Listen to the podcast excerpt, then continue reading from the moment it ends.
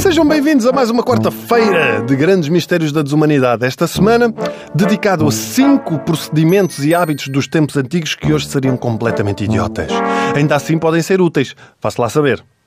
Por exemplo, se estiver assim a ficar adoentado, em vez de ir à farmácia, pode usar o quê? O seu cocó. Hã? Como assim? Hã? É verdade, assim mesmo. Nos tempos antigos, os excrementos, sobretudo de animais, eram usados para prevenir e tratar várias doenças ou até úteis para outros métodos. Na Grécia Antiga, as mulheres acreditavam que se introduzissem cocó de crocodilo era um poderoso contraceptivo.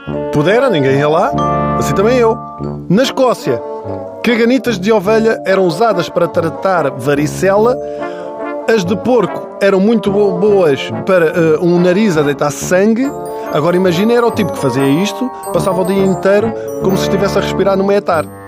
Em 1600 há relatos de médicos tratarem cataratas com uma bela poia humana embebida em algodão e depois colocada na vista. E o médico dizia: Então, já vê melhor? Hum, não vejo grande merda. Há relatos na Irlanda que se usar cocó também ajuda a tratar epilepsia. É pá, como? Como? Eu acho que não só brincar com as pessoas. Desde que não implique barrar, eu já fico muito mais descontraído, senão que venha a epilepsia. Na China, era dada uma pequena quantia ao recém-nascido para reforçar o sistema imunitário e há locais onde é prática comum beber um chazinho de cocó de ovelha e vaca, mas tem de ser fresco e apanhado pela manhã nas montanhas. Também não é assim apanhar e pronto. E sabem o melhor?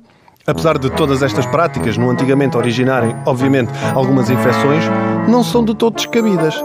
E ainda existem. E é assim vos dou a conhecer a Associação Fecal de Transplantes.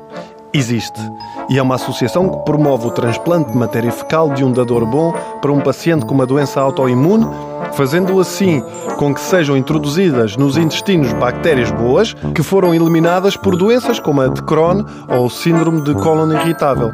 É uma terapia ainda usada nos Estados Unidos, mas que tem apenas cerca de 500 dadores ativos.